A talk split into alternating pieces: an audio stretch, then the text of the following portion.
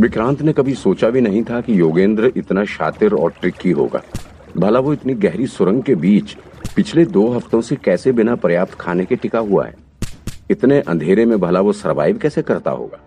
अभी तक विक्रांत और योगेंद्र एक दूसरे से लिपटे हुए पानी के बीच में ही दंगल लड़ रहे थे।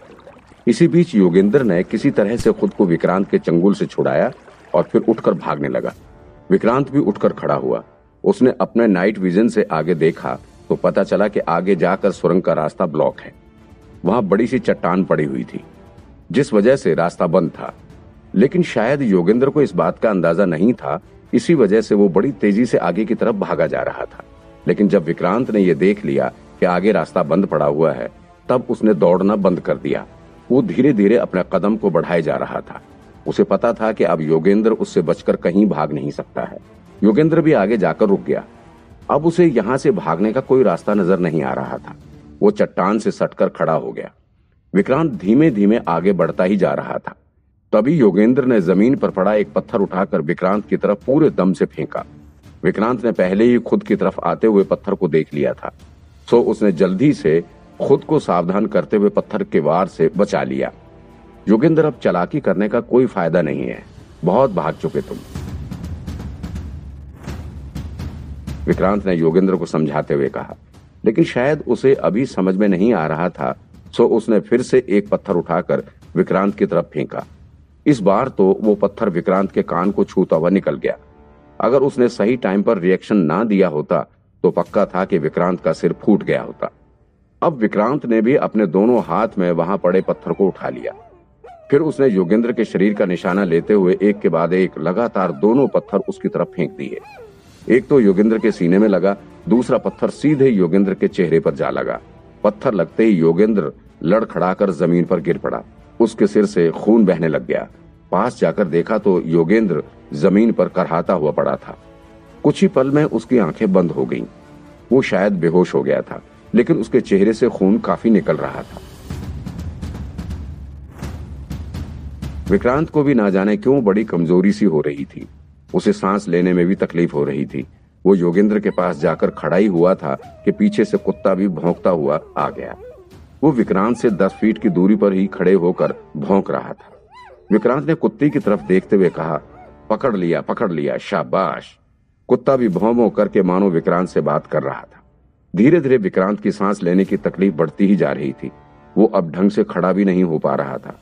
शायद यहाँ ऑक्सीजन की कमी थी। विक्रांत को तुरंत ही अपने दूसरे टूल एयर मॉनिटर की याद आ गई। उसने तुरंत ही इस टूल को माइंड में एक्टिवेट करते हुए यहाँ की एयर क्वालिटी को चेक करना शुरू कर दिया। जैसे ही एयर मॉनिटर टूल चालू हुआ, विक्रांत के दिमाग में एक लाल रंग की लाइट विक्रांत के माइंड में जल उठी और उसके साथ ही वजर का साउंड भी आना शुरू हो गया।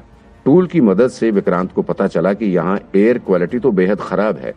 यहाँ पर कार्बन डाइऑक्साइड काफ़ी ज़्यादा था, जिस वजह से ही यहाँ सांस लेने में तकलीफ़ हो रही थी। अब जल्दी से जल्दी यहाँ से निकलना होगा, वरना जान का खतरा भी बढ़ सकता है। ओ गॉड, यहाँ से निकलना पड़ेगा। अगर टूल ना रहा होता तो शायद विक्रांत को पता भी नहीं चल पाता कि यहाँ की हवा में इतना कार्बन डाइऑक्साइड है, और फिर उसकी तो यहीं दम घुटकर मौत हो जाती। लेकिन अब विक्रांत अकेले ही यहाँ से नहीं भाग सकता, उसे अपने साथ योगेंद्र को भी लेकर जाना होगा। कैसे भी करके उसे योगेंद्र को भी उठाना होगा। अब भले ही वो मर्डरर है, लेकिन इस वक्त उसे किसी भी कीमत पर यहाँ से निकालना होगा, वरना उसकी मौत हो सकती है। विक्रांत ने योगेंद्र का हाथ पकड़कर उसे वहाँ से उठाने की कोशिश की, लेकिन योगेंद्र का शरीर टस से मस नहीं हो रहा था। उसने पूरा ज़ोर लगा दिया, फिर भी योगेंद्र को इंच भर भी नहीं खिसका सका। फिर विक्रांत ने देखा कि उसका एक हाथ पत्थर के नीचे दबा पड़ा था। विक्रांत ने पूरी ताकत से उस पत्थर को हटाकर योगेंद्र का हाथ छुड़ाया। जैसे ही विक्रांत ने पत्थर हटाया वहाँ पर पत्थर के नीचे उसे एक चमड़े का बैग दबा मिला। ये लेडीज़ बैग लग रहा था। विक्रांत को समझ नहीं आया कि आखिर योगेंद्र पर्स लेकर क्यों भाग रहा था। लेकिन अभी ये सब सोचने का टाइम नहीं है।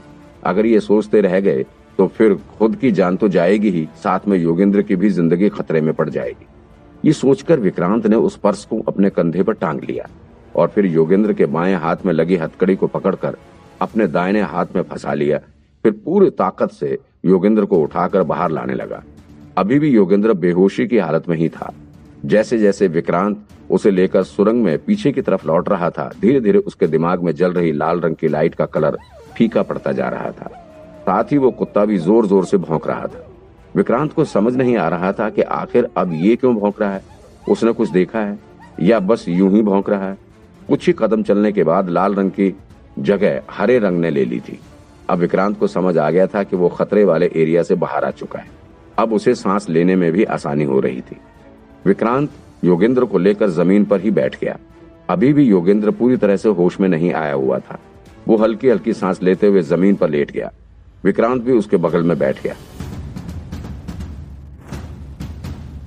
विक्रांत के पीछे पीछे आया हुआ कुत्ता वहाँ आकर योगेंद्र को सूंघते हुए ज़ोर ज़ोर से भौंक रहा था। कुछ पल भौंकने के बाद वो भी शांत होकर बैठ गया। अब विक्रांत ने योगेंद्र के पास मिले चमड़े के बैग को देखना शुरू किया। ये चमड़े का बैग काफ़ी पुराना लग रहा था। अभी इसका एग्जैक्ट कलर समझ नहीं आ रहा था। लेकिन विक्रांत को इतना अंदाज़ा तो लग ही गया था कि ये बैग 90s के जमाने की लेडीज़ द्वारा यूज़ किया जाने वाला बैग था। विक्रांत ने बैग खोलकर इसके भीतर देखने की कोशिश की। वैसे गुफा के भीतर मिले इस बैग से विक्रांत को ज़्यादा उम्मीद तो नहीं थी लेकिन फिर जैसे ही उसने बैग के भीतर का चैन खोला, विक्रांत अंदर देखकर सन्न रह गया।